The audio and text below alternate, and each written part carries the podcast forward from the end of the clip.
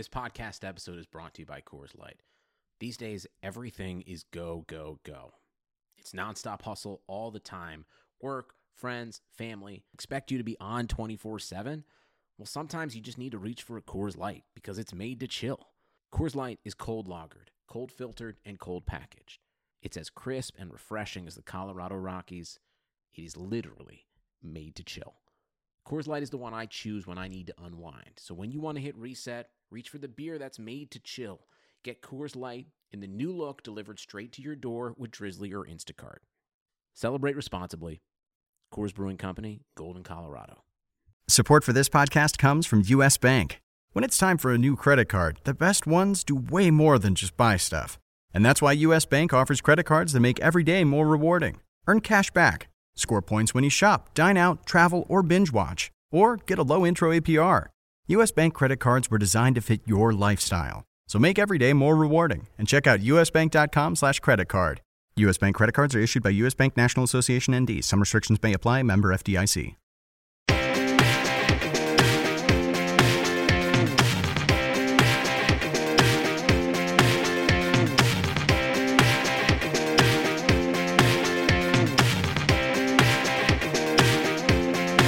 Hi there, hockey fans, and welcome back to RotoWire's signature NHL Hockey Pod, Puckcast with Statsman and AJ. Friends, I'm Paul Bruno in Toronto, Ontario, and you can follow me at Statsman22.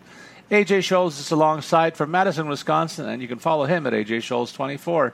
AJ, we were talking off the air. We're in almost into December, and there's no snow on the ground at either end of, of this phone call, and uh, I'm pretty pleased about that. Yeah, I'm. Uh, I'm not disappointed myself either. Although the uh, the northern part of uh, Wisconsin is about to get slammed. Sounds like could be upwards of a foot of snow.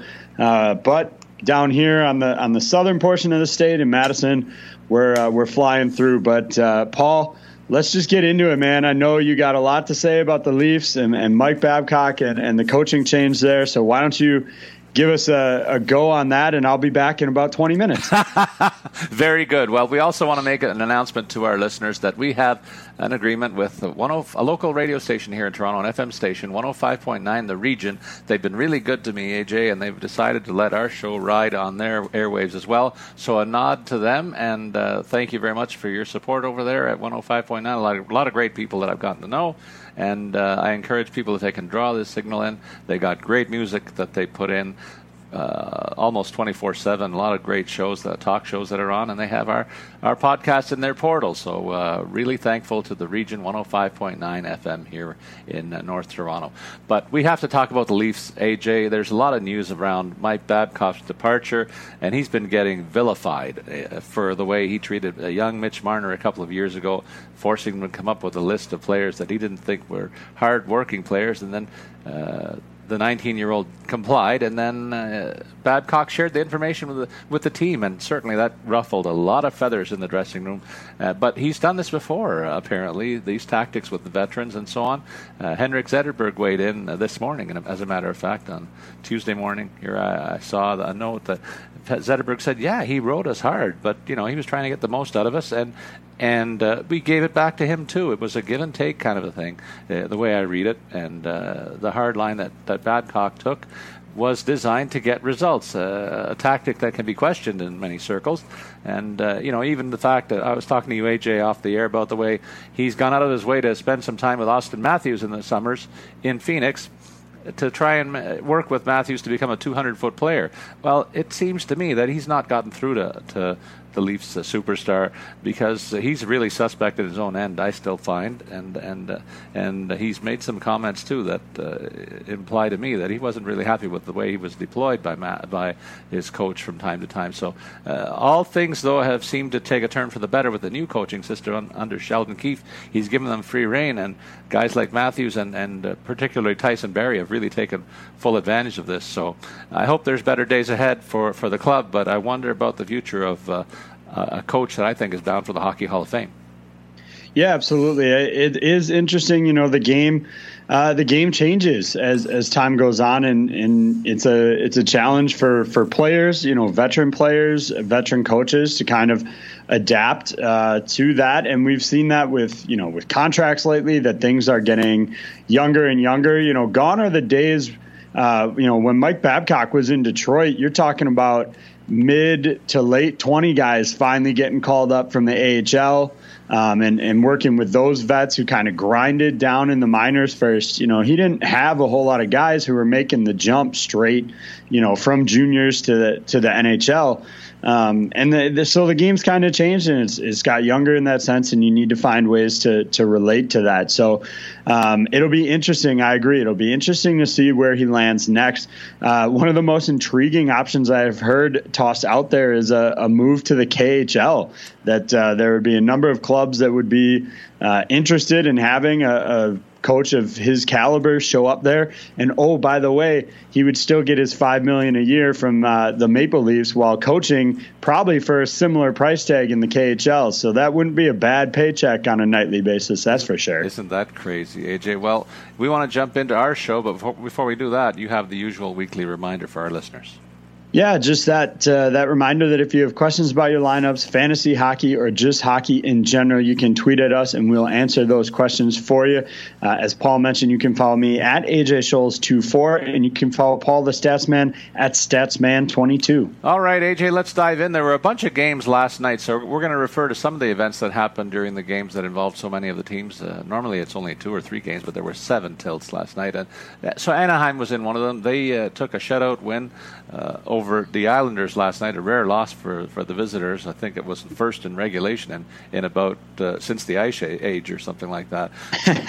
but uh, I want to talk in numbers today about people that are rising and falling in terms of weekly uh, drops and ads in, in leagues around uh, the fantasy space. And Adam Henrique draws my attention. His ownership is down despite the fact he's a top six center. He's not been scoring of late, and that's the reason why. He's now five on a five game pointless streak following last night's game. You need production from the top six guys, and they're not getting them from him. But uh, they, they're doing enough to, to win uh, more often than they lose, it seems, uh, of late. Uh, although it was a one, two, and one week the last last eight days for the, this club. Uh, other news around them Troy Terry, uh, a guy who's not really scoring too much, only four points in 23 games played. They're searching for answers to try and fill their roster in the top six. He's going to get a, right, a, look on the right wing on the top line, so he'll be a very cheap play uh, in that slot in DFS if you're looking to fill out your rosters. A guy that might make a little more sense is Max Jones, three goals and one helper last week in his last seven games. Now on the left wing on the second line, uh, another attempt to change things up and, and uh, juice this offense a little bit. Uh, on the blue line, Jacob Larsson is a guy that, that might uh, draw interest because he's playing with Cam Fowler, and Fowler is red hot right now. Uh, but but Larsson contributes hits and block shots with regularity, and we know that that's a, a part of the FanDuel scoring system. So could be a really sneaky play if Larsson finds his way to uh, towards some offense paired with Fowler in that mix. Yeah, absolutely. And there's kind of a theme uh, that you were hitting on here, Paul, is that there's a there's a couple of players in season long that that I think you take a look at, but after that, there's just so much inconsistency with the line combinations, with who's even yeah. uh, in the lineup from night to night, that really it becomes more of a, a DFS team in that sense. Um, you know, I would say Hampus Lindholm, Ryan Getzlaf, even Adam Henrique Jakob Silfverberg are probably the guys I would generally say are your season long guys. They're pretty locked into their roles. Um, but other than that, it kind of moves around. Uh, you know, guys will be top six one night, bottom six another. You know, Ondrej Kase is a player that's played top minutes with Getzlaf, and now, right now, we have him on the third line with Sam Steel. Uh, and so, because of that, you know, kind of flip around, I think you really need to pick and choose your spots here with this team right now. And you might say the same for Arizona, though they are winning way more than they lose. They're two one and one in the last uh, week, and uh, one of their uh, scoring leaders uh, of the last year and a half, Clayton Keller, his ownership is down about 4% to 59% overall. He's only got one assist in his last six games played. You need much more than that from the top six guys, and this guy's capable of getting hot and, and putting up a point a game pace for long stretches. So right now it's not happening. He'll be very cheap in DFS play, but uh, I don't know if I'd be picking him the way he's going right uh, at the moment. Nick Schmaltz is another guy that's ownership is down. He's got eight assists in his last 13 games played, but it's the zero goals for a guy who's playing center minutes on the top line. Uh, they need much more from him. Otherwise, they're going to need to be pitching shutouts or one goal against to have a shot in these games. And to that point, Antti Raanta is trying to get a bigger share of the net, and he had a great week last week. Two wins and a shutout in his two starts, pushing for more time as Devin Dubin, Dubnyk falters a little bit. He lost two uh, last week, allowing six goals against, and so there is a bit of a goalie uh, situation there. But it's good news because they're really pushing each other in a positive way. Another guy who, a couple of guys worth noting here, Oliver Ekman Larsson scores scoreless in his last five games. This guy's only got nine points in 25 games. AJ, way below his career norms. And uh, if you paid for this guy in preseason, uh, you probably paid too much for what you're getting right now. And uh, another guy that might fit that mold is Phil Kessel. He snapped a, a long uh, 10 game goalless drought, but he's picked up four points in his last six games. So maybe Phil the Thrill is ready to get on another roll. Yeah, it, it seems like hopefully, uh, you know, for fantasy owners of, of, Kessel's out there that, that things are starting to roll. Uh, one guy who is having kind of the reverse going on right now is Conor Garland. He's got 10 goals on the year uh, in 25 games and really uh, has been, uh, you know, quite a stud. But if you look at his, you know, like his game log that we have up on RotoWire, you'll see these kind of chunks of time. He previously went five games without a goal uh, and then picked it up again. He's currently in a three game drought there. So uh, this is another player. He's getting a, a good amount of minutes on the power play, so plenty of opportunities. His shot rate is still pretty decent considering he hasn't scored in three games.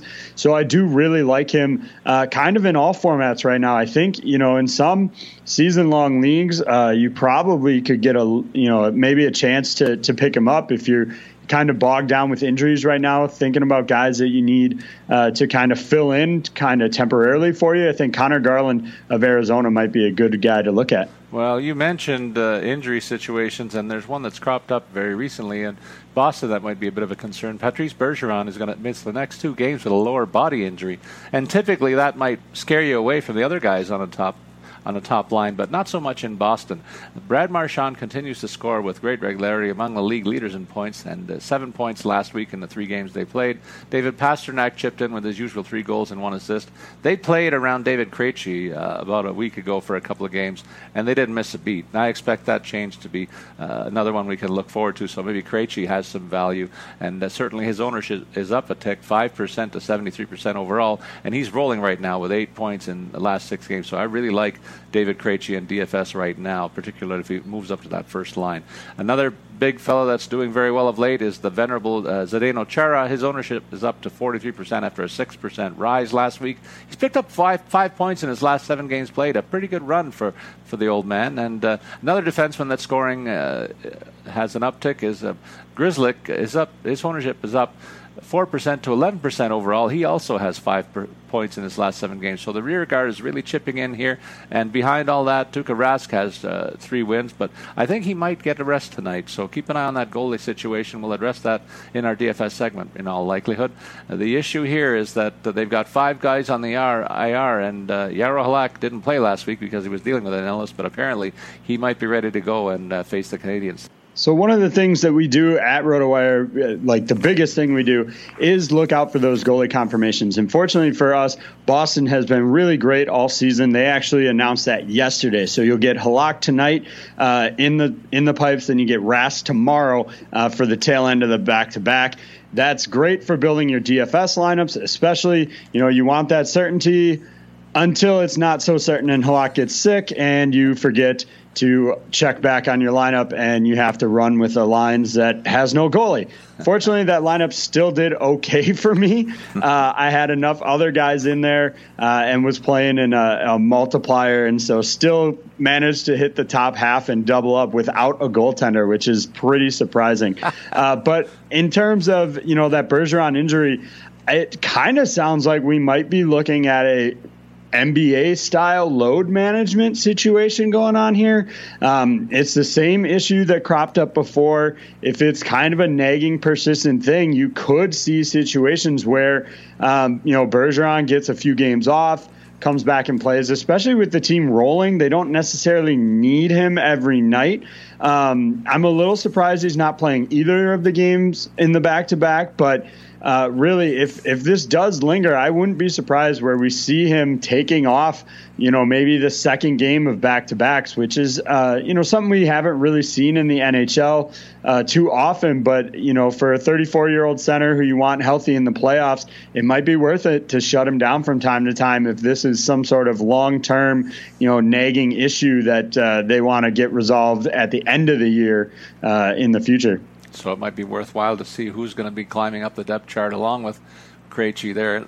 Charlie Coyle is the guy right now that slides into that second role too. So it behooves you to keep an eye on that center situation because it looks like it'll be pretty, pretty, fluid. To your point, AJ. On we go to the Buffalo Sabres, and again they played last night and uh, they uh, they uh, will go again.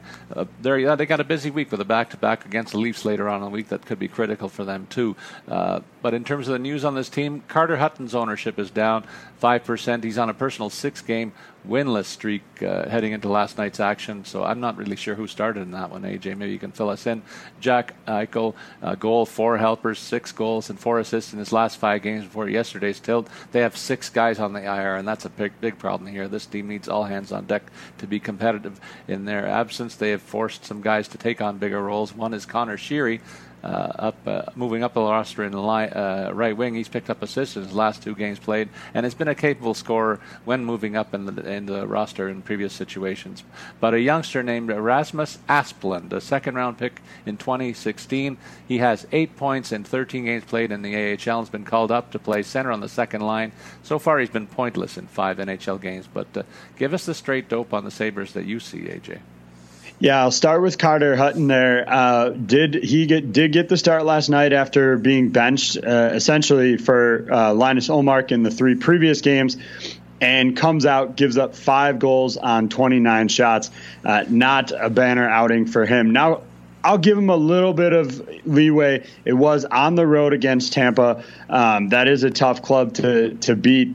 And you look at his last four outings, though, they've all been for lack of a better term, abysmal. Uh, gave up four or more goals in each of them. Again, two road matchups with Tampa Bay. So right now, the coaching staff not really setting him up for success in those con- uh, contests, but he continues to struggle. And at this point, I think it's fair to say that Ullmark's going to be the number one for them moving forward now because uh, you know, they bench Hutton for a couple of games, hoping he'll be ready, hoping he'll be rested, and then he gets completely shelled uh, in that, that second game of a back to back. So I would expect he'll be back on the bench uh, moving forward. All right, and we go on to Calgary. They visited your Pittsburgh Penguins. You'll have a lot to say about the team that won that game last night, but the Flames, they continue to struggle, and uh, they lost another one on the road.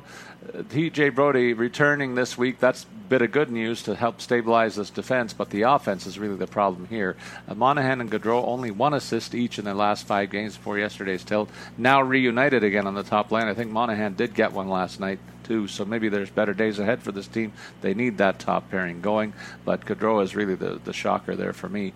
Uh, David Rittich uh, snapped a, a, personal five-game winless streak in his last start, but they did take the loss last night, so uh, uh, they got some work to do to right the ship. Uh, another bit of good news: uh, Andrew Mangiapane has two goals in his last three games. Played as right winger on the second line, so maybe they have a, found a way to solidify their top six offensively. Once this team gets rolling, though, that could be some a formidable group. But right now, they're really anything but formidable.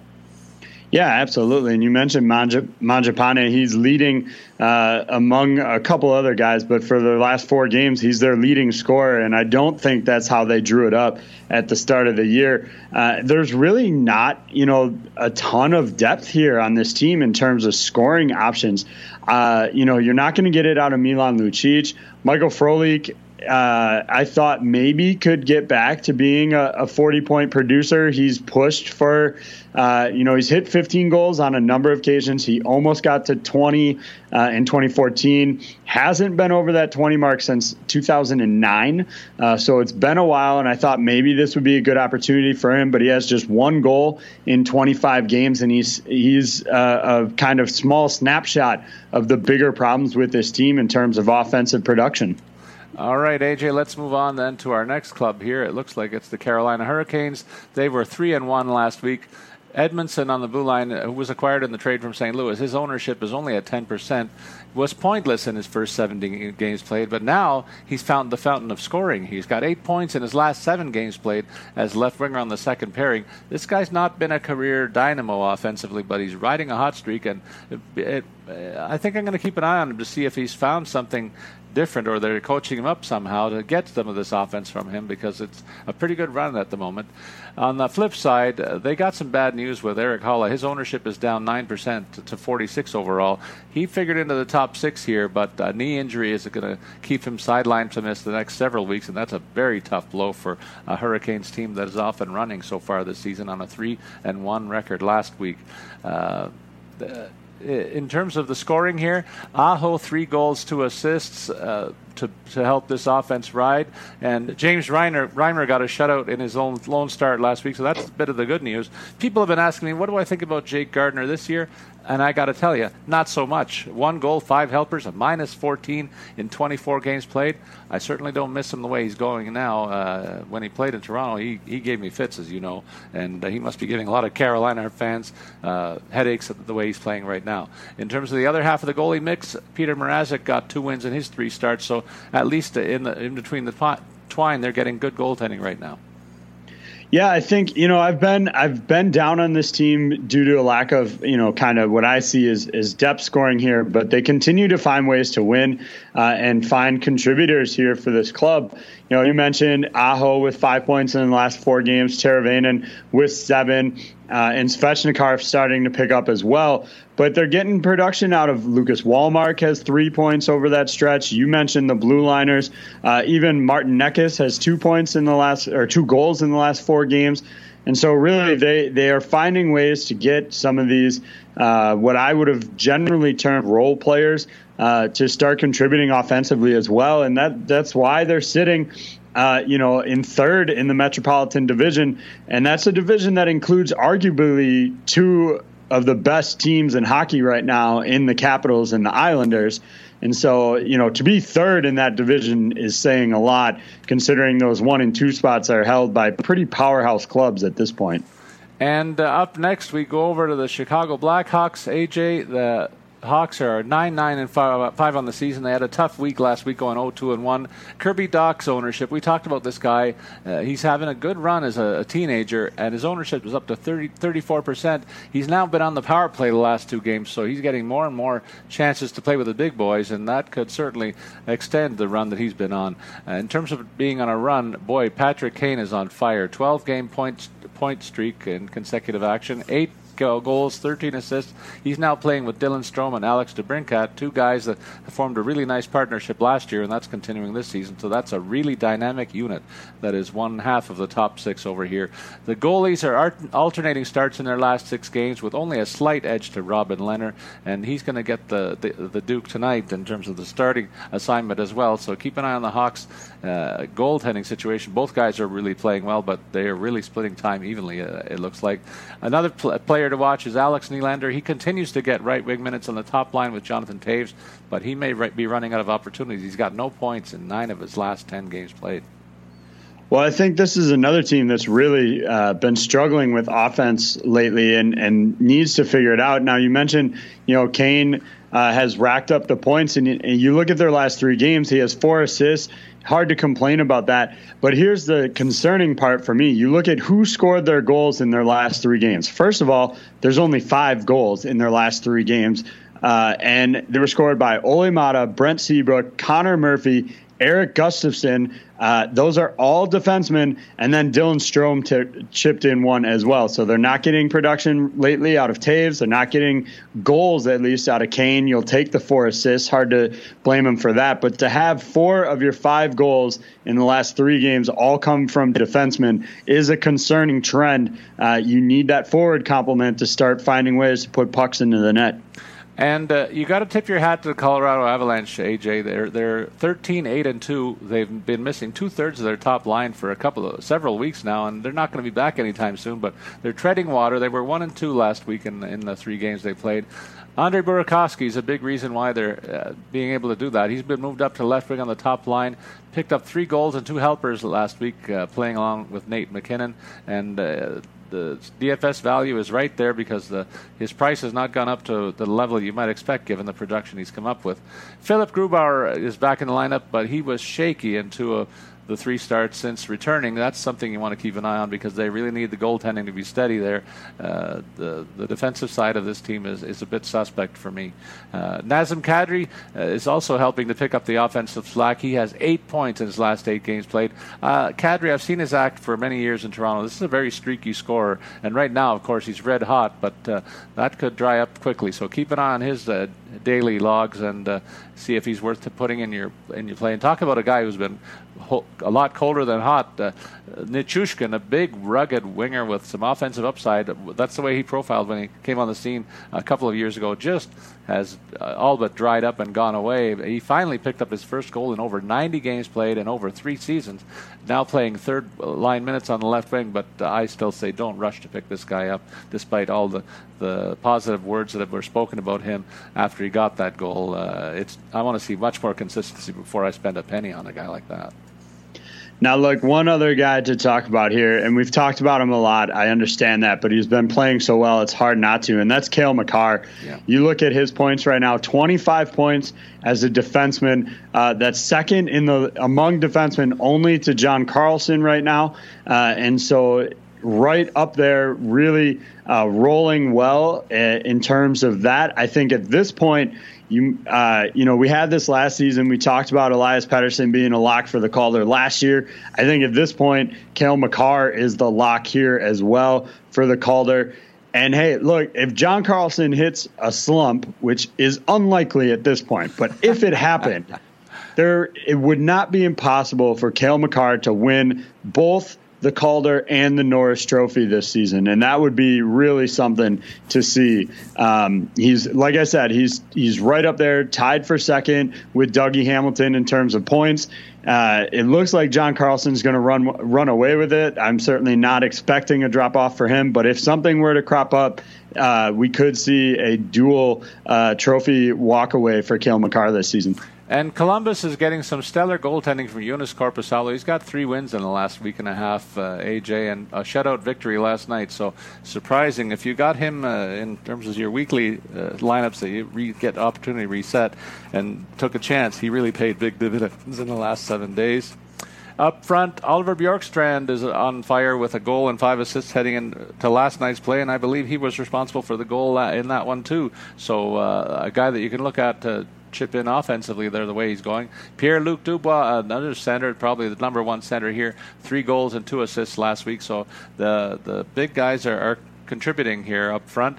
Sonny Milano and Emil Bemstrom, they're taking a chance on these guys. Bemstrom, particularly, is an intriguing player for me. He has six points in his last seven games played, and both may get uh, first line winger opportunities to spark more offense on that line with Dubois. So keep an eye on that mix because Dula- Milano is a guy I think has a huge offensive upside, but really hasn't hasn't done it for an extended stretch yet in the NHL. On the blue line, you had a real slow slow start to the year for Zach Werenski, and I, I certainly wonder if there are fantasy owners out there uh, questioning how high maybe they took him. If you uh, you know, if you stuck with it though, he's currently riding a seven-game point streak, three goals, six assists, four of those nine points coming uh, on the power play over that stretch as well. So really hitting his groove right now and paying dividends to the point where uh, if for some reason you dropped him uh, in a panic move, you're certainly regretting that at this point. And I can't imagine he would still be available. Somebody else in your league, I'm sure, snatched him up and is now benefiting uh, from his hot run. AJ, the Dallas Stars. This team is uh, on a big heat, big time heater. They're undefeated in their last 11 games played. They've won the last seven in a row, uh, especially uh, without even the aid of any overtime situations. Uh, 4-2 win for Bishop last night. Uh, Jamie Benn has been reunited with his longtime wingers and has been heating up with three goals and one helper last week. And Bishop has now got three wins in his last three starts. Tyler Seguin is also heating up with eight points in his last five games played. On defense, John Klingberg picked up an assist in his first game back after missing six games due to injury, and he's been underperforming all year. So maybe the, the time off away might uh, uh, get him going again. Corey Perry's even chipped in, uh, had a five point week last week as a second line right winger here. So good for the older uh, veteran there to uh, finally get into the groove offensively. I think what's most surprising about this recent uh, run of wins is that they did it primarily without John Klingberg. Uh, they played last night. He's got uh, picked up another three assists in that game last night, and so that's four uh, total in his two games back. And to be able to succeed without him and now have him in the in the lineup, I think is all good things for them, trending in the right direction. It seems like their stars are starting to play well. They're getting contributions from the blue line and solid net minding. This is going to be a dangerous team that's really going to challenge the St. Louis Blues for the top of that Central Division. The Detroit Red Wings are mired in a six-game losing streak. AJ, probably the best bit of good news they got going for them is young Filip Hronek continues to produce on defense, and his ownership is up to 69% in uh, CBS Sportsline leagues, uh, according to my notes. Uh, Anthony Mantha is uh, a guy that they're going to miss though for the, a few games because it looks like he, he's going to be joining a very lengthy injury list after uh, a recent incident uh, for him on the ice. Filip Zadina, uh, recent high draft pick, has been called up from the minors to fill in as right winger on the second line. He's had a nice run in the AHL, 13 points in 19 games played at Grand Rapids. There's the first AHL reference, and it was by me. Part. Not much offense from the def- defense beyond uh, Hronek. Three ve- three veterans on the IR. They're really struggling to pull, pull things together. Patrik Nemeth forced into a top D pairing after returning from a five game absence is one move. D- ditto for McIlwrath on a second pairing. These guys both have some NHL experience, but uh, McIlwrath, to, to point out, uh, you're not going to be looking for offense from this guy. He's got nothing going in 10 games played this year. And Alex Biega is another veteran that they forced into duty. So they're bringing in some veterans to plug holes, but none of them have as much of an offensive upside here, AJ. Yeah, I mean, for me, I, I think my spots here are probably Larkin. Uh, Robby Fabbri has been great for them since coming over uh, from uh, uh from St. Louis there, and then uh, maybe Athanasiou and maybe Hronek, and and that's a that's a stretch maybe for Hronek. Um, so really, there's only a handful of guys. I haven't seen enough to jump on uh, on Zadina yet. I would like to see something from him at the NHL level before I'm willing to take that dive. Um, but yeah, this is really a, banged up team that was already projected to be bad, and so it's it's kind of gone from bad to worse uh, in the Motor City right now. The Edmonton Oilers are a team at the other end of the spectrum. Uh, their big men are rolling. Connor McDavid another seven points in four games played last week. Mikko Koskinen is riding the wave behind them. Two wins in his three last three starts. Ryan Nugent Hopkins had been producing regularly, but he may be missing some time with a hand injury, and you wonder if that's going to be enough to split uh, McDavid and Draisaitl up. So keep an eye on that. But for right now, Sam Gagner is drawing in as the second line center after four DNPs that did not place, folks. And he picked up an assist with 15 minutes and 45 seconds of playing time. They'll want to see if he can continue to be productive to hold down that spot and uh, keep the two the dynamic duo together on the top line. James Neal is up to 14 goals on the season after potting a pair last week in four games played as right winger on the second line. So maybe he's on the ready to go on another offensive heater. Ethan Bear has four points in his last eight games played now as right wing right defense on the top pairing there. Uh, a guy that's a player of interest for me, the way he's going. Well, I want to talk about something uh, that I uh, recently heard, and, and I'll give credit where credit's due. I didn't come up with this on my own. Uh, Rob Rossi of The Athletic, I was listening uh, to, to him recently, and he brought up the point that James Neal himself is on a 10 year playoff streak. So, with all of the stops he's made from Pittsburgh to Nashville to Las Vegas to Calgary last season, James Neal uh, has been in the playoffs in 10 consecutive seasons. So, this is a player that apparently is what you need to get over the hump. And we've looked at Edmonton last year. They had Draisaitl, they had McDavid, they couldn't make the playoffs. Suddenly, James Neal shows up, and this is a playoff caliber team at this point. And so it's really kind of an interesting thing to see. They're not just playoff caliber this year, they're leading the Pacific and could, uh, you know, even potentially uh, right now they're on top of the Pacific, uh, the Western Conference as a whole, and could earn that number one seed at this point. So all the credit apparently belongs to James Neal for this club turning it around. And in Florida, uh, the Panthers are 12 5 and 12 7 and 5. They were only 2 and 2 last week. Brett Connolly uh, has been riding a nice wave with four goals and one assist last week. His ownership went up 6% to 29%. He's getting top six playing time of late. I was a big fan of Weegar on the blue line here. He's been out, though, since November the 10th. he took a puck to the head and is still day to day with some concussion like issues. But I want to talk about another guy who's the NHL's current Ironman, Keith Yandle. Uh, this guy was blanked in four games played after 10 points in his previous five games played. So kind of got a bit hot and cold for a guy who's been a regular po- point producer. But listen to this, AJ. He got lost nine teeth in an incident recently when a puck hit him in the face and he didn't miss any time. He left the game certainly to get fixed up, but he came back the next night, and his Iron Man streak is intact. Over ten and a half seasons without missing a game for the for the defenseman here.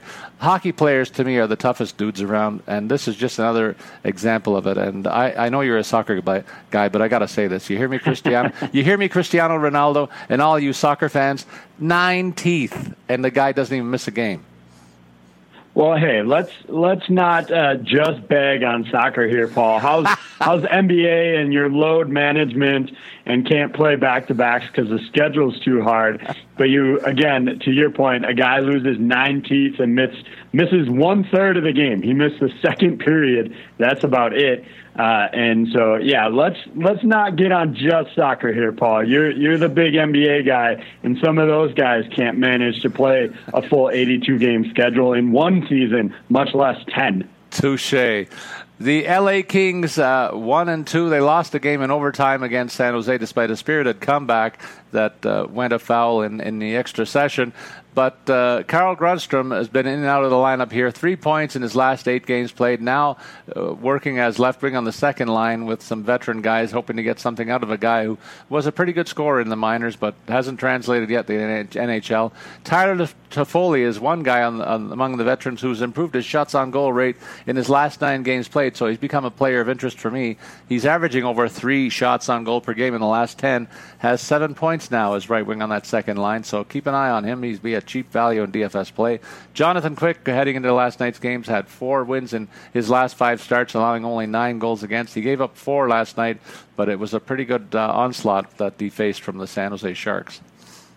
Well, last uh, the last week here, the last three games has kind of showed uh, why this team is still going to build around uh, Anze Kopitar and Drew Doughty as they kind of retool thing. Kopitar three goals, one assist in those three games. Drew Doughty four assists uh, in those contests. The two combined uh, for 15 shots uh, over that stretch as well. So really, uh, you can see what they have in kind of the you know the the bone, the meat of the the lineup here, and it's just about putting together the rest of the pieces. So last week, I think if you're a Kings fan, it shows you kind of what things could be like. I wouldn't anticipate any long term success this season. These guys will unfortunately have to go through slumps as well, um, but it shows you at least the core structure here is there, and there's something to look forward to. The Minnesota Wild, they were are hoping for something to look forward to. They were two 0 1 heading into play last night, so a bit of a better, better streak lately.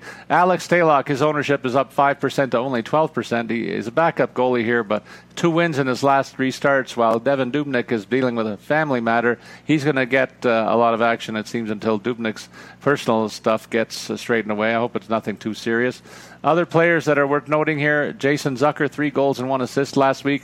Mats Zuccarello, one goal, three assists. He's a guy uh, that's really interesting to me because he's been a top notch scorer everywhere he's played before, and he's finally starting to look comfortable in a Minnesota uniform. Well, if you want to target uh, kind of a low cost uh, DFS option, uh, Kaapo Kakko, uh, Kaapo Kahkonen, the uh, third netminder for the Wild, is going to get the start tonight. They're on the second game of a back to back. It's a decent matchup with New Jersey, uh, who has struggled this season. It is game two of a back to back. It is his first NHL start and it's on the road. So there's plenty of reason not to do it. but if you want that contrarian play, He's coming in at just $7,000 on FanDuel. That'll be the lowest price netminder tonight. And you could stock up elsewhere and maybe, you know, maybe the team steps up, plays hard for him in his first game, and he walks away with a win. It's certainly not out of the question. Definitely a contrarian play if there ever was one, AJ. the Montreal Canadiens, you mentioned that they're going to be busy in the next couple of days. They are 0 2 and 1 uh, last week and on a four game losing streak. Uh, things going a bit afoul for this club, and it's l- tied to a couple of injuries that we noted last week among their top six forwards. Phillip Danault is a guy that might take advantage of the absence of a couple other players. His ownership is up a tick to 35% overall. He's got seven points in his last six games played and is targeted to play center minutes on the top unit here, so keep an eye on him. We uh, talked to you about Jonathan Drouin. Things have clarified in terms of the injury situation there. A broken wrist. He'll be out at least uh, eight weeks, so that's a tough blow for them. Ben Chiarot is an interesting name that's uh, cropping up on the scoring list uh, with regularity. This defensive minded defenseman has five points in his last five games played. Now partnered with Shea Weber, who has been on a nice roll as the top, uh, top D pair. This is a really good shutdown pairing, too. So I like the fact that they've got these two guys together. And Chiarot's a, a cheap value in DFS play. If he keeps playing with Weber, the points will come as well. Behind them, although, a trouble spot for me, Carey Price, 13 goals against in his last three games played. That's not helping, and it's a big factor in the current slide. The veteran goalie has to get his game in order for this team to survive. Uh, otherwise, they could fall out of the playoff race in a big time hurry with, with the Leafs getting things righted and then Tampa uh, starting to play more games and winning them. Uh, the Canadiens are looking over their shoulder a little bit. Well, one uh, kind of you know DFS stack option here that's been performing really well lately is this second line, uh, specifically the wingers, Artturi Lehkonen and Nick Suzuki here, the the two second line guys. You look at their prices: uh, Suzuki four thousand on FanDuel, Lehkonen just thirty nine hundred, uh, and but in the last three games, those are the two uh, two guys leading the way in terms of points. Lehkonen's got three goals, one assist. Suzuki one goal, two assists, and then their center Max Domi two goals and one assist as well. So this second line is really rolling. Not going to cost you a whole lot in terms of uh, DFS. Domi will be the most expensive one of those at 6,200, but uh, you compare that to tonight's slate. That's the fourth uh, most expensive center on tonight's slate. But certainly, when you have a bigger set of contests, you're going to have plenty of guys above him at that price tag. So I really love this second line uh, right now in terms of uh, a stack option here that won't break the bank on you.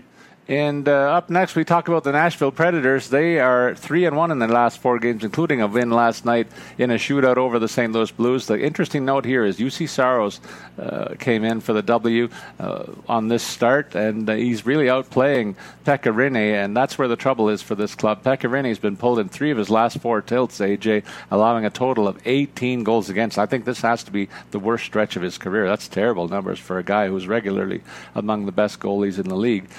Uh, another bit of tough news. Magnus Arvidsson has been uh, sidelined with a lower body injury. He's going to be out for at least four to six weeks. They have called up Daniel Carr to play left wing minutes on the second unit. Uh, listen to this, close to home for you. 21 points in 16 games played with the Milwaukee Admirals in the AHL. So a good start for Carr, who's had uh, uh previous experience in the NHL with Montreal Canadiens. Mikael Granlund, Granlund has been productive of late offensively, finally getting his game in order. Five points in his last five games played, snapping a 12 12 game pointless streak. So some good and some bad in Nashville, but uh, at least three wins in the last four games is a bit of good news for them. Well, you mentioned Saros. This is the first time Saros has started back-to-back games when Pekka Rinne hasn't has been healthy. Uh, he's never done that before when Rinne's healthy. Uh, there have been a couple times with Rinne out of the lineup in which he has, and so really uh, a, an interesting kind of situation that they have going on there right now. Do you consider benching Pekka Rinne for an extended period of time? Or do you let him kind of play through it? For my money at this point, I think you have to bench him uh, and and give him a, a, significant amount of time off. You mentioned the recent run of bad form. Last four games, all losses, a 6.92 goals against average in those contests. Uh, that's uh, just downright horrendous. Uh, a sub 800 save percentage in, in three of those contests. Those are the ones you mentioned in which he got the hook. Uh, and so, really, I think you have to give Juuse Saros an extended look. Now, granted, his numbers haven't been significantly better, but he's got wins in his last two games. Gave up just two goals in each uh, each of those contests, and so this is a playoff, a team that wants to be a Stanley Cup contender, and you have to ride the hot netminder right now, in, in my opinion. And AJ, you need to find a, a, capable backup. You you cited one. I'm going to cite another one. Louis Domingue, brought up by the New Jersey Devils because uh, Cory Schneider has been uh, demoted uh, Domingue came in and stopped 19 of 20 to gain a win last week to help the Devils uh, get their lone victory uh, against two losses. But you need the backups to chime in once in a while, and he did. So good for them. Uh, Vatanen is back on the blue line here in in uh, New Jersey, and that's big news because he he's been their best defenseman season to date. Ten shots on goal and one assist in three games played after returning from the IR. Left wing is a problem here. It's been a black hole behind Taylor Hall. He's doing what he needs to do to, to be a, a production productive on the offense, but nobody else behind him.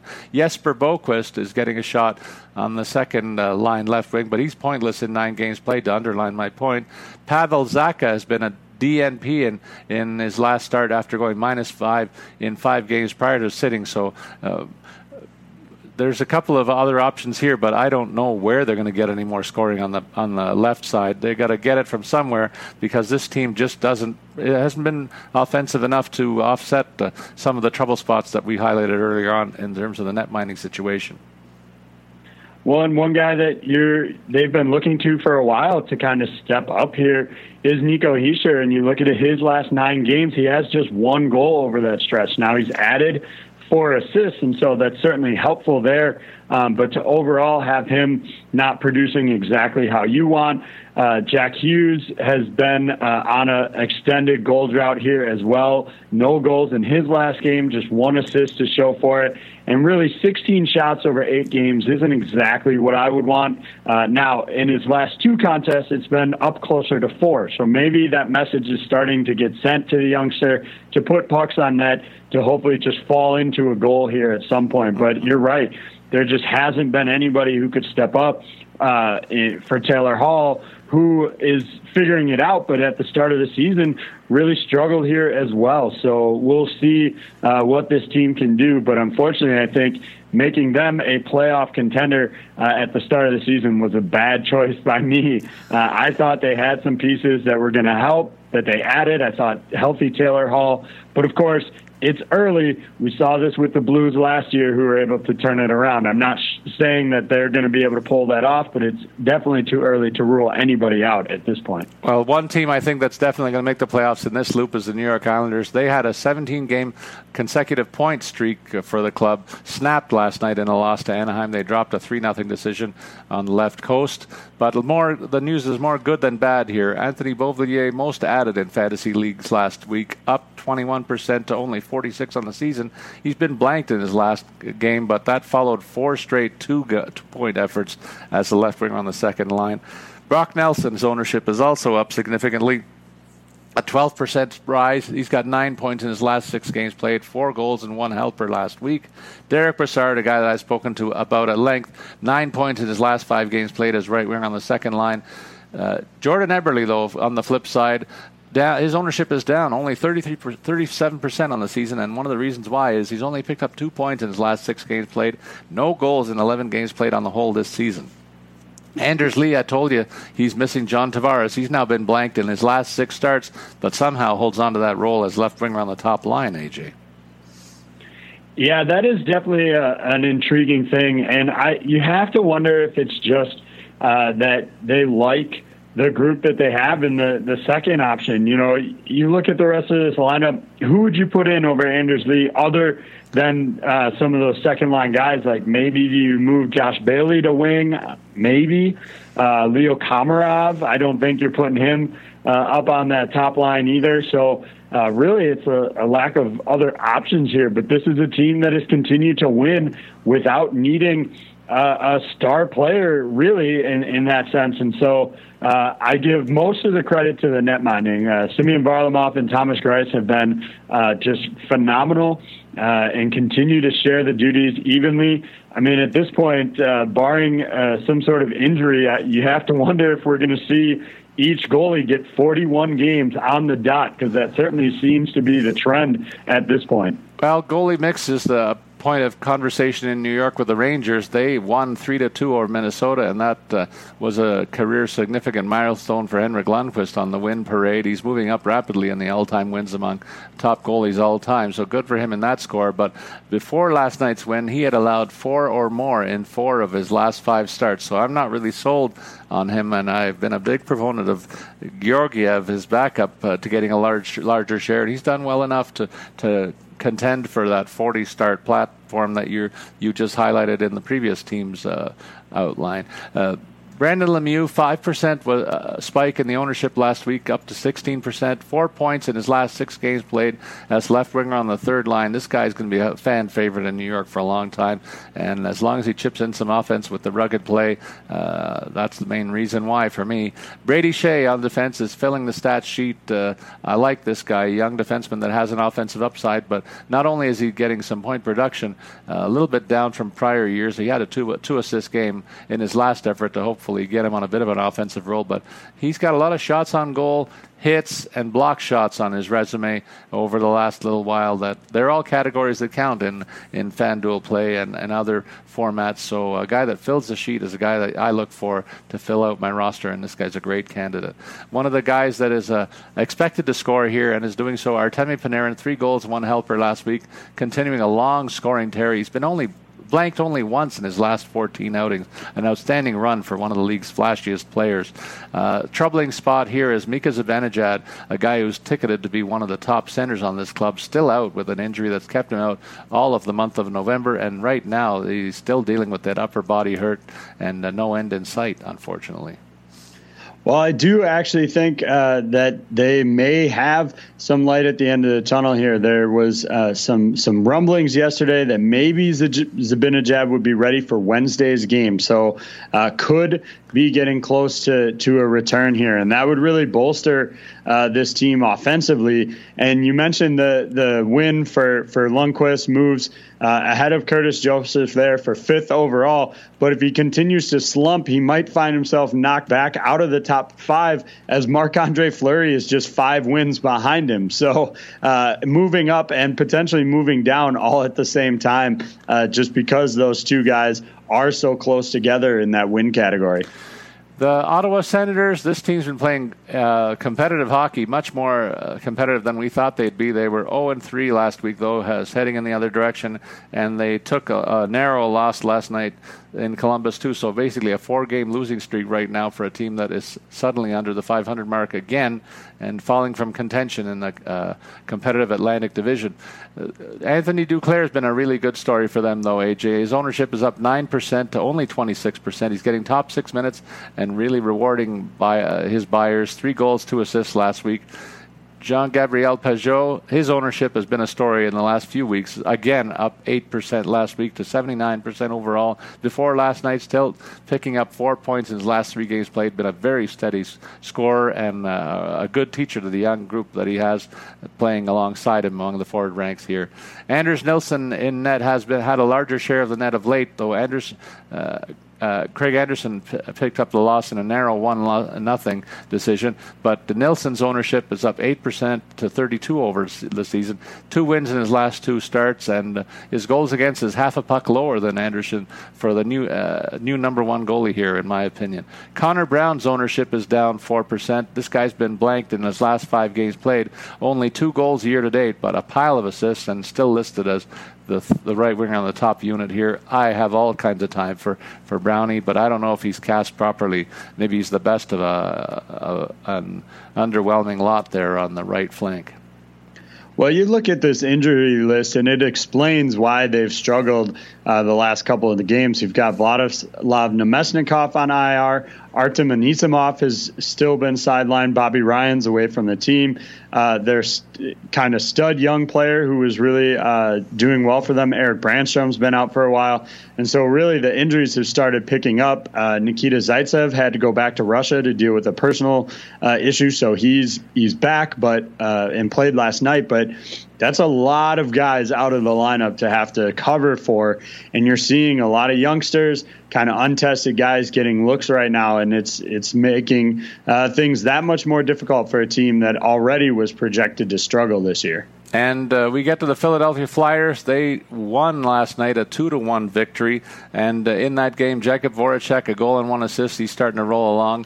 Hart picked up the W in that win, but the best news of all here is young Morgan Frost. His ownership is spiking as he's had a very nice debut in his first three games played, picking up two goals and one helper, and he lands between Konecny and Giroux on the top unit.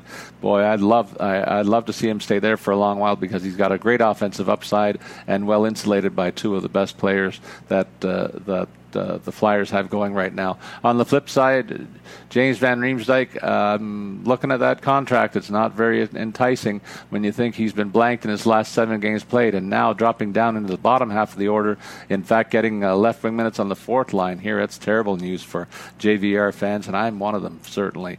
Uh, with that goal uh, last night, uh, Voracek, by the way, snapped a 12 game goalless drought, so good for him because it's a veteran, another veteran they rely on. In terms of the defense, uh, they used to be counting on Shane Gostisbehere. His ownership continues to slide. He's been a healthy scratch of late. Uh, seven game pointless streak, a big reason why. If he's not scoring, he's hurting your team because he's a bit, bit suspect defensively, AJ. Well, I think the concern here is that there, he's going to continue to be out of the lineup. So after that that three two loss uh, in against Calgary, uh, you know, you thought maybe he'd get back in, but the coaching staff uh, liked what they saw out of the team, out of the compete level there, and so they decided to leave him out of the lineup. And now they won a game without him playing. So it really makes you wonder when he's going to get a chance to look back in, and is this uh, a spot where they could consider moving him at some point? Uh, you know, better to have him uh, off somewhere else than than you know dragging down uh, your team here as a as a healthy scratch. So it'll be interesting to see. I don't know what sort of offers uh, they would get for him, given uh, his recent slide of, of performance. You know, he but he had that 65 point year just two seasons ago, and that's going to be a big, uh, shiny object to other GMs that might be in the market. And up next, we talk about your Pittsburgh Penguins. A uh, bit of a theme in the show here is backup goalies, and Tristan Jarry has got now four wins in in seven starts as a backup uh, after the three-two win last night over the Calgary Flames. Rust, uh, Bryan Rust has been a nice story for your club, AJ. Three goals, three assists in his last four games played as right winger on the top line. So really a cheap DFS play there that's coming through. You mentioned John Marino on defense. Uh, his ownership has spiked uh, because of a four game four game point streak as a top right defense option while Chris Letang is still on the IR. Uh, I understand he'll be, he'll be he's back uh, this week, so that's good news for Letang and Pittsburgh Penguin fans. Uh, Schultz's ownership is another defenseman. He's down uh, because he's got a lower body injury and he'll be missing for a little bit of time. So they just can't get all hands on deck on the back end, it seems. But uh, one other bit of good news you've been waiting on this. Alex Gal- Galchenyuk finally got his first goal of the season. He's got four assists in his last five games played before last night as well. So uh, at least maybe the turn a turnaround there. But uh, they got to love what they're getting out of Jake Guentzel. He had two goals, three assists last week, and he picked up the OT winner last night. Yeah, I'm really intrigued to see uh, what happens when Sidney Crosby comes back in turn of in terms of line combinations. You know, especially with Galchenyuk uh, seeming to finally find something with Jared McCann uh, on that line. I think Malkin and Rust stay together. You'll put Sid back with with Guentzel, but how the rest of that lineup really shakes out uh, remains to be seen. But yeah, everything seems to be working out okay without having Crosby, uh, Bjugstad, Schultz, and until last night, Letang in the lineup.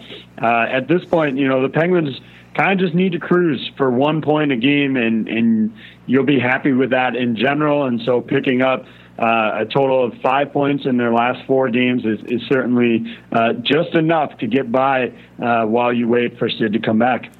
And uh, the St. Louis Blues, the defending champs, they won. They lost last night, rather, in a shootout to Nashville. They were two and one before that last week. Sammy Blais, ownership is down. The the rugged winger is going to miss several weeks, ten weeks. That's what they say with a broken wrist. Not a scoring threat, but really a key physical presence here in my mind that's forced some juggling around here. And one of the guys that's moved around of late, we talked about Tyler Bozak. He's been really struggling to score. Uh, no points in a long stretch, despite uh, first line w- winger opportunity. He's better suited as a centerman here, uh, maybe a third line center, but they're giving him top six minutes, and he's just not producing over a long stretch, and that's tough news for a guy that I really like here in St. Louis. The same goes for Justin Faulk. His ownership is down as the right defenseman. He's dropped down to third pairing minutes, and another guy, if he's not scoring, he's not helping you on the back end because he's not known for defensive acumen there. And uh, I picked him up in fantasy before the season when, when that trade went down, and I thought he'd thrive, but it's just not working out. Zach Sanford, one goal, three assists, is a uh, bottom six guy who is on uh, on a bit of a roll here, uh, filling in for some of the deficiencies around the offense. Uh, guy behind all this, Jordan Binnington, continues to roll along though in net, two wins and one shutout in his last three starts. Goaltending, the goaltending hierarchy is no longer in mix. It hasn't been from the get-go. I don't know what they do with Jake Allen because he, they put him in and he's one backup that's not delivering the goods. Well, I have to talk about Robert Bortuzzo here, and uh, you know, to be perfectly blunt, what the f he, was he doing? Uh, I won't go all the way into the the full swear word there on our podcast, but uh, to cross check a guy on the ice like he did, and he crunched Viktor Arvidsson in a way that Arvidsson's knee kind of buckles underneath him. And this isn't the first time Bortuzzo's cross checked a guy lying on the ice. If you go and you watch uh, the, the league's video on the suspension. You'll see the other clips of that. Uh, I believe it was Evgeny Malkin missed time last year or maybe the year before after getting cross checked in the ribs by Robert Bortuzzo. I honestly think four games was not a long enough suspension. Now I know there's talk of the eye for an eye, you're suspended as long as the other guy's out of the lineup, and I don't think we need to go quite that far here. But four games for intentionally hurting a guy laying on the ice is not enough. I'm sorry. It needed to be stronger and more uh, fierce on that situation. This was completely not a hockey play and completely a bunch of garbage from Robert Bortuzzo here. Well, that was a well timed rant because we've seen a couple of incidents recently that are starting to crop up in the game. It seems every year we wind up talking about these kinds of things, and uh, I hope we see fewer of them going forward. Uh, let's be happy about the holiday season. Maybe that should inspire some people. but that terrible thing that we saw in that game, as you identified, the San Jose Sharks they are three and one in their last four games after a four-three OT victory. They almost blew a three-nothing lead that took the game to over. The Kings took them to overtime before Patrick Marleau scored a game-winning goal, and that brings him up to five goals and five helpers on the season, on pace for a 20-goal year and a bit of a rebound from a subpar season last year. I think the the veteran just like, likes it so much in playing in San Jose and still a key part when you figure they're using him in the overtime session at all. Logan Couture, uh, in terms of the overtime magic, uh, this was just a continuation as Couture picked up two OT winners last week along with one helper. So uh, you don't want to get this team into the extra time. They just have a flair for delivering right now. Labanc is another forward that's been money in the bank. Uh, four points in his last four games played as right wing on the top line. That's a bit of a promotion for him. Jones in the Nets has now got eight wins in his last nine starts as the team is really starting to right itself after a poor start. They're uh, two games above 500 at the moment. Well, it's really unfortunate to see Tomas Hertl uh, out of the lineup for them right now. Prior to his three game absence, uh, you're looking at six goals in seven games, uh, another three assists tossed in there, and really only one of those nine points came on the power play. So getting it done at even strength, which is you know great in terms of team success. Uh, you would like to see him contributing more on the power play, considering how much time he's logging there. Uh, 323 on the year with the man advantage. And so, uh, a really unfortunate injury for them, but if they can kind of make it through, uh, they'll they'll be hitting their stride at exactly the right time when they get him back in the lineup. The Tampa, the uh, Tampa Lightning, AJ, two and one prior to Monday's game. They also won that one, so all of a sudden they're sitting with a 12-7 and two record and right back in the playoff hunt in the Atlantic Division. Who expected anything less? But uh, they're going to have to fight to catch the Bruins. They got a lot of work to do there. Uh, they do have a, few, a, couple of games in hand though, and uh, the head-to-head matchups should will tell the tale eventually. So we'll look for those down the road. But uh, other news right here: Alex Killorn. This guy's on fire right now. Ten points his last seven games before last night's game, playing great in the top six role, and maybe the cheapest DFS play among among that group. Brayden Point is a guy that's you're expecting some production before last night's game. Three goals last week, nearing more of a normal point per game pace all of a sudden, and uh, I look for that to continue the rest of the season from this youngster who is uh, game in game out one of the more dependable guys that they have here, and he's finally starting to find his groove. Uh, Anthony Cirelli, four goals and three assists. They look like they found another gem here. He's been moved up into top six minutes because Steve Stamkos is missing some time with a lower body injury. That's the biggest concern they have in Tampa. They want to get their captain back in the lineup ASAP, but there's no timeline right now, AJ. Yeah, it's definitely a concern, and, and there's not a ton of information uh, from the team yet on whether this is a day to day or a long term issue. You know, one other issue that they're looking at right now is Tyler Johnson, just a complete uh, absence from the score sheet and, and one assist in his last nine games and really struggling after a solid start to the year. And that's seen him drop down to a fourth line role here. And I think this is a guy that they count on uh, to be a top six contributor more often than not, especially if the lineup is fully uh, fully healthy here. So, uh, really, kind of a, another concern for them. Uh, whether it's going to impact them long term, I, I, I, doubt it. But this is the type of player that you want uh, contributing in order to make a, a deep postseason run.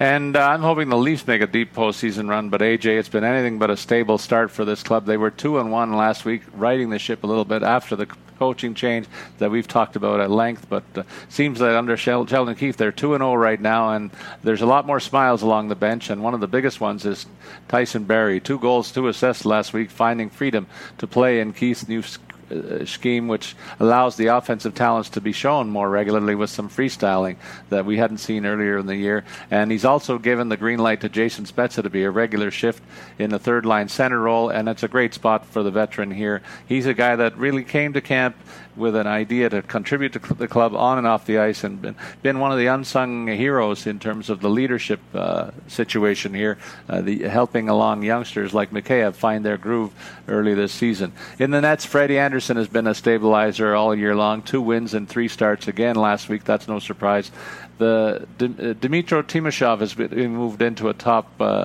uh, a left wing role in the third line because Alex Kerfoot is suspended for two games. You mentioned uh, that incident uh, with the other player who who cross checked a guy. This was a surprising one because Kerfoot and his the victim on the play, Erik Johnson, they're they're buddies in from their time in in Colorado, and you could see Kerfoot was immediately concerned about what he'd done. Uh, but uh, I knew he was going to get some time for this one because it's the type of hit you really don't want to see a shot that drove a guy uh, head first into the boards on a cross check from behind. So uh, legitimately, he gets two games for the, for that as a first time offender. Uh, in terms of other news around this club, uh, Andreas Johnsson, despite playing on a line with with Nylander and, and Matthews, he's on a five game pointless streak as left winger on that unit, and uh, uh, he's got to hold on to that role by, by playing a lot, getting the score sheet. Otherwise, a guy like Mikheyev might move in and swoop in and take that role from him. So uh, Johnsson has had that role since the opening night, but not doing it right now. Well, and they've also had a, a flip in the uh, backup netminders. Michael Hutchinson is back up. Uh, and could we see him uh, as early as as Saturday uh, for that second game of the back to, back? Now, certainly there's plenty of time if they want to uh, change things around again, but uh, Hutch at least uh, projecting to maybe get a shot to turn things around with a, a, entire team that's kind of revamped in light of the coaching change. In Vancouver, they uh, used a backup in nets and it wound up a 2 1 loss, so you can't blame Thatcher Demko. He's played fairly well in, in the relief role, but that's Markstrom's role to lose as the starting goalie here. He picked up two wins and three starts last week, followed up that followed up two bad starts with uh, two solid ones. So only four goals against in la- those last two games. You hope that their starting goalie rights himself, and uh, that last night gave him a bit of a breather too. Hughes is hot again on the back end. We haven't talked about him too much the teenage defense phenom, but uh, six points in his last four games played is going to make sure that we start talking about him a little bit more. He's pre- pressed into offensive, high uh, leverage offensive minutes because Alex Edler was missing t- some time, but he's back in action. It seems uh, after uh, it looked like he had a suspended, suspected long-term injury situation, but uh, I'm told it's not that bad, and so uh, the veteran blue liner looks to continue his hot start this season as well. And, and Pettersson has been a star all season for Vancouver. Just a tip of the iceberg here of late. Eight points in last six games played, outscoring his uh, rookie season in terms of point production with a point per game pace so far this season. Yet he's getting less ink, I find. So I'm a little bit surprised by that. Maybe it's the fact that he lives in uh, he lives and plays on the left coast here, and they just don't seem to get the publicity out there that uh, some of the East Coast clubs do. Well, the other thing, you know, affecting kind of Hughes is is the fact that uh, as great as he is playing 18 points on the year, he's still the second best rookie defenseman right now, and so uh, getting a little bit overshadowed here. Um, but that puts him in second place in terms of overall scoring, tied with Buffalo's uh, Victor Olofsson uh, in in terms of rookie scoring. So uh, just kind of an unfortunate timing uh, uh, for him. In terms of Vancouver's lineup and, and some shakeup here, Brandon Sutter met up with the team on their road trip. Did not play uh, on Monday night, but uh, there he's at least with the team, and so that opens the door for him to return to the lineup uh, soon. And then Michael Ferland is set to to uh, link up with the team as well. So getting a couple uh, depth pieces back, I think in general, what you'll see is Tyler Graovac will be knocked from the lineup. Loui Eriksson potentially will go back to being a healthy scratch, and Sven Baertschi, I would guess, would go back to the minors. Um, but for for that, you know, it's all part of tracking uh, what those line combinations are going to look right. Like right now, you've got Zack MacEwen playing top line minutes with Bo Horvat, JT Miller. That makes him uh, a decent uh, value play uh, in DFS. But when these other guys come back, things get shuffled around a little bit, and that spot changes. So definitely make sure you're checking out those line combinations on RotoWire uh, to keep track of these situations. Well, AJ, we haven't done a show uh, with the Vegas since the Vegas Knights joined the league, where they've been out of a playoff spot it seems. But uh, after last night's 4-2 loss, they find themselves third in the wild card chase uh, for the first time that I can remember. Uh, in fact, their top lines uh, have been juggled around, but they've been reset to their original configuration, hoping they can catch fire again. But uh, troubling for me is uh, Paul Stastny's ownership is trickling down. He's only only got 10 points in 25 games played. They expect much more from a guy with his price tag and his veteran experience to to be doing so little offensively, and that's one of the reasons why they've tried to move things around. You got to get the, the scoring centers to produce, and it's just not happening for him this season. Uh, on the back end, they've got some stability here since Nate Schmidt retur- returned, and uh, that's also helped Theodore in his productivity because he was the lone wolf on the back end in terms of scoring back there that I highlighted a couple of times. Theodore, for his part, five points in his last seven games played. Alex Tuch is another guy who just can't find a home here among the top six. His ownership continues to slide a little bit, and uh, his production is dwindling. Only one point in his last six games played. This guy, I think, could be the subject of some trade rumors because he's a big physical player with an offensive upside, but just can't f- find a way to break into the lineup in, uh, in terms of that scoring role opportunity here. Well, I actually think that that third line is is a decently uh, grouped together uh, depth scoring option. So I, I, would honestly be shocked if if they traded Tuch. I, I, think that they're in a good position here to, and that lets them kind of move in and out and make some changes. They've they've had Stastny uh, play uh, third line opportunities, and, and Cody Glass has been pretty decent. So um, I, I, am going to disagree with you on this one, Paul. I actually like this third line from them and, and think they can be a solid depth scoring option. You know, you mentioned Vegas's overall struggles, and I think you have to look no further uh, than the, the backup net minding here. They have yet to get a win from anybody not named Marc Andre Fleury. And that's the same thing that's happening in Toronto right now, that all of their wins have come courtesy of Freddie Andersen. And when you're not getting backup netminders contributing, both Toronto and Vegas are out of the playoff picture right now. They're certainly in contention. They're right there in the mix, um, but they're not currently in a spot, and they're going to need to eventually get a win from Malcolm Subban here and, in order to, to contribute. And it can't be all Fleury all the time uh, if they're going to make it into the postseason. Certainly, he's capable of right, you know bringing them to 35 wins but that's not going to be enough. You need a couple extra to get into a playoff picture. Well, before our friend of the show, Daniel Negreanu, get, comes after me for the, my comment on Alex Tuch, I want to be clear. This guy has some value maybe as a trade chip just because I think he's a top six winger. He's not going to get that opportunity here, and that's that's really what I wanted to say there. I, I agree with you. They have, a, they have a good looking third line, and it's a bit of a luxury here where I think moving him could certainly help them with other pieces around the roster. Maybe that backup goalie situation, but certainly defense, uh, they're looking for upgrades there, I think, over what they have in place, in my opinion. Uh, so that's all I wanted to say about that one before I get in more trouble with our friend. Uh, in any case, we move on to the Washington Capitals. They're one one and one in their last three games. Michael Kempny was a guy that I touted for a few weeks, but he's uh, been being dropped more than anybody in uh, weekly uh, DFS play, it seems, in CBS Sportsline fantasy leagues. 9% drop, 64% overall ownership. He's been blanked in his last six games played, and the minutes are going down. That's the big reason why. He was up around 20. Now he's down around 16 in a few of his last starts. So uh, they're moving things around, and he's one of the victims right now, going the wrong way. Nicklas Backstrom's out with an upper body injury, so that means Evgeny Kuznetsov's ownership should be on the rise. He's on a point per game place through 20, his 22 games played this season, ready to uh, be Ovi's center on a regular basis, and that's going to uh, cost you a little bit more to grab him in DFS play in, the, in this upcoming games. Speaking of Ovi, he's on a he's got 15 goals and his point uh, per game pace is uh, up there right once again, and he looks like he's headed for another 50 goal season. And I'm going to be cheering for that because I want him to take Gretzky out of that top rung uh, if he continues in this this uh, ride. I think we're looking at the best scorer in the history of hockey, considering the, the style of play here versus the 80s uh, where everybody was scoring at pile. And not that's not to take anything away from the great one. He was by far the best player of his era and by far the best player of all time in terms of offense. But Ovi's going to be there, right there, chasing that number with uh, the production that we've shown. Uh, in terms of other stuff that's going on right now, Lars Eller moves into the second line center role. That's also something you got to note because he's getting a more of a scoring line opportunity, and he's been a very capable third line scorer. So I expect him to continue and maybe see a bit of an uptick in his offense here while Backstrom nurses himself back to health.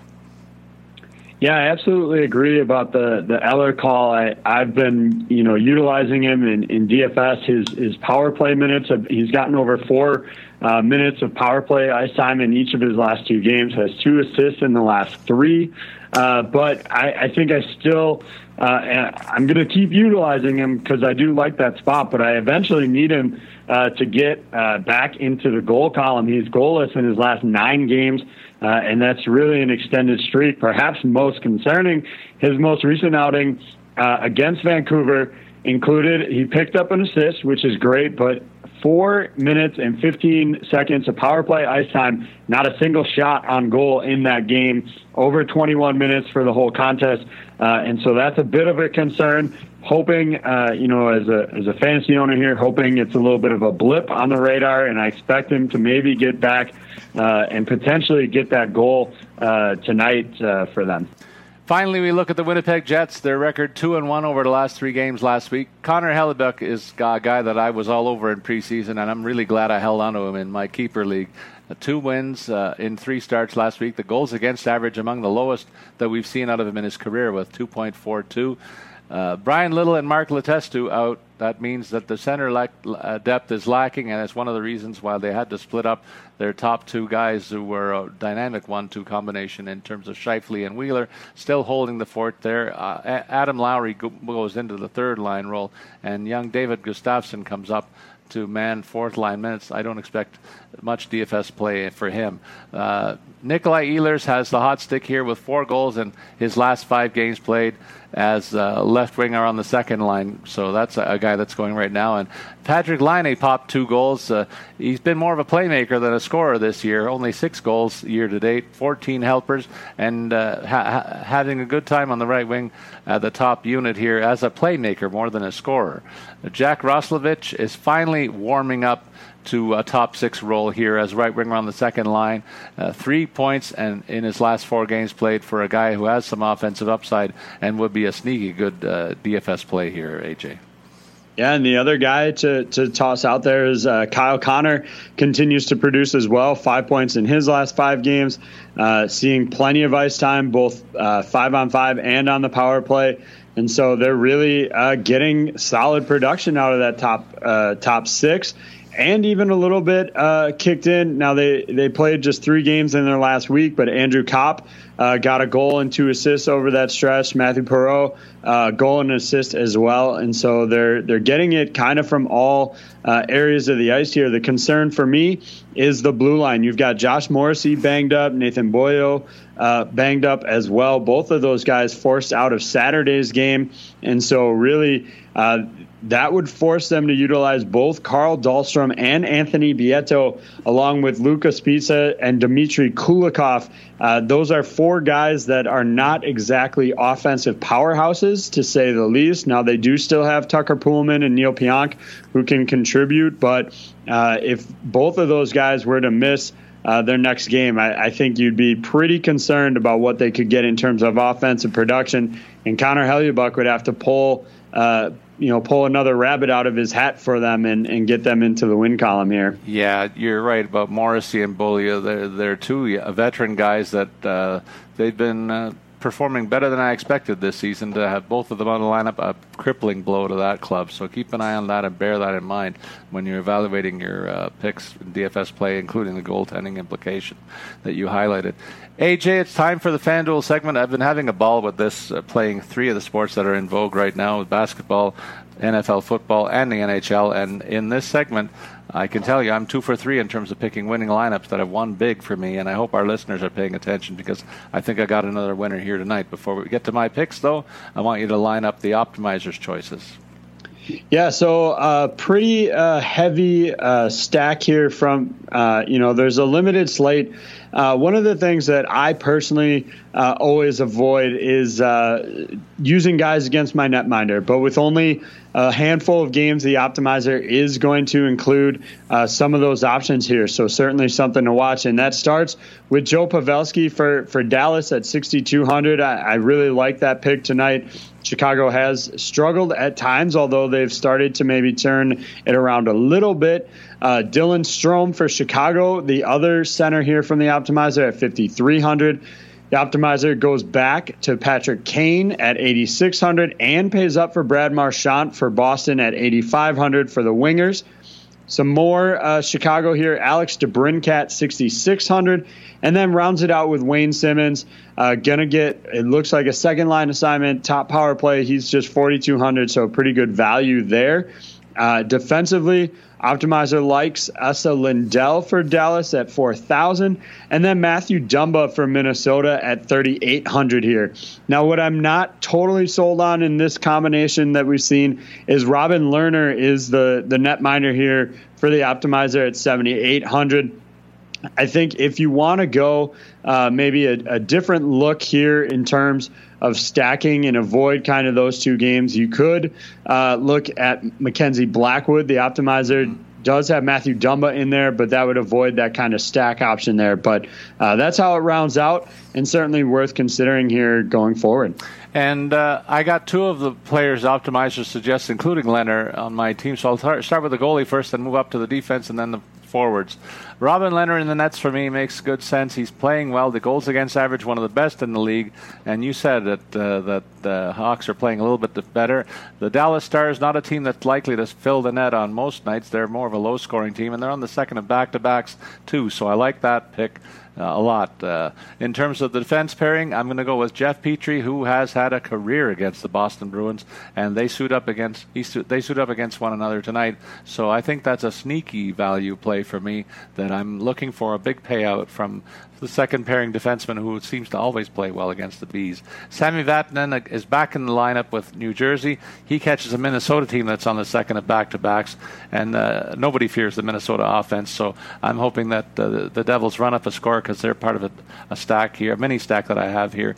Uh, Vatanen is, and uh, then I move to the wingers, AJ, and I go a bit heavy on the Chicago Blackhawks with Brandon Saad and Alex DeBrincat. They've both been productive of late. DeBrincat on a pretty good second line, and uh, actually I've got Patrick Kane in there as well. So three Hawks wingers, uh, the hottest of them all, Patrick Kane, and he's my big money guy in this uh, lineup. $8,600 is what he cost me. Then I rounded out with the Taylor Hall of the uh, Devils, uh, the top uh, offensive threat for, for them against Minnesota. Uh, that at the other end of the the bookend for that Sami Vatanen uh, Hall pairing uh, in terms of that matchup. And then I go offense uh, at the center position. Phillip Danault is another guy who's fared well against the Boston Bruins, and he's playing top line minutes. And I get him for only $5,100, so I'm throwing him in against the Bees. And uh, Nico Hischier will be the final player that I put into this mix, another New Jersey Devil to round out that stack. So I avoided the Boston Bruins here. I wonder how many of the Bees you have in your lineup tonight. Yeah, I didn't go particularly heavy in. Uh, I've been pretty uh, consistent, uh, you know, with uh, line stacking throughout the season, but I'm going to change it up tonight.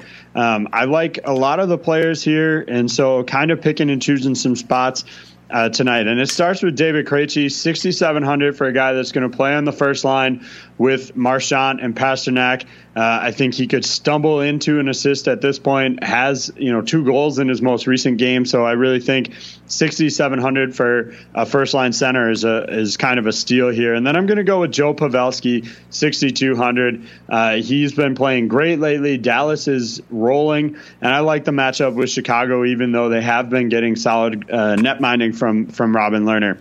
On the wings, I too will pay up for both Patrick Kane and Taylor Hall tonight.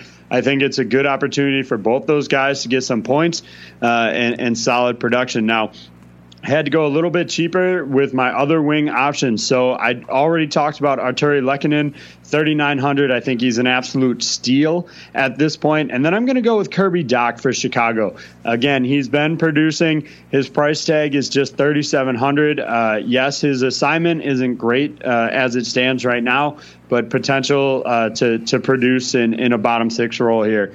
Uh, Miro Heiskanen on the blue line, 5,300. And then Torey Krug, 5,800. And that's actually, uh, with tonight's lineup outside of Shea Weber, Torey Krug, the second uh, most expensive guy tonight. Uh, but just 5,800, and I think decent value uh, for a guy that's been playing really well. And I'm going to use uh, Mackenzie Blackwood in between the pipes tonight, 7,200. I like the matchup at home against Minnesota, so I think, and a Minnesota team that played last night too. So I really like that matchup uh, as well. So that's how I rounded out my group here. You know what? It's interesting you mentioned about the sh- the small slate. Usually we get a big slate of games on Tuesday nights, so I had to go heavy on the stack uh, into stack mode, and uh, I think that it's interesting that you went the other way. Usually it's the other way around, where I pick and choose. I have about six different teams represented in my lineup in these types of situations. So it'll be interesting to see wh- which way it turns out. But uh, we have another programming note that we got to get to, AJ, and that's the fact that I'll be away next Tuesday, vacationing in the Clearwater, Florida area. I had a recent opportunity that came my way, and I've got to take advantage of it. So I'm turning the reins over to you if we can pull off an episode next week. But there's no guarantee of that because I understand you're going to be down in the Sunshine State as well.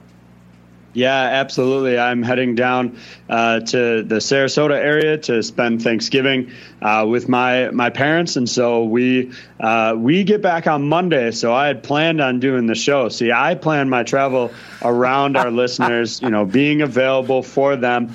Uh, but way no, to so throw me under the bus. You, is this Mitch Marner and Matt, Mike Babcock all over again?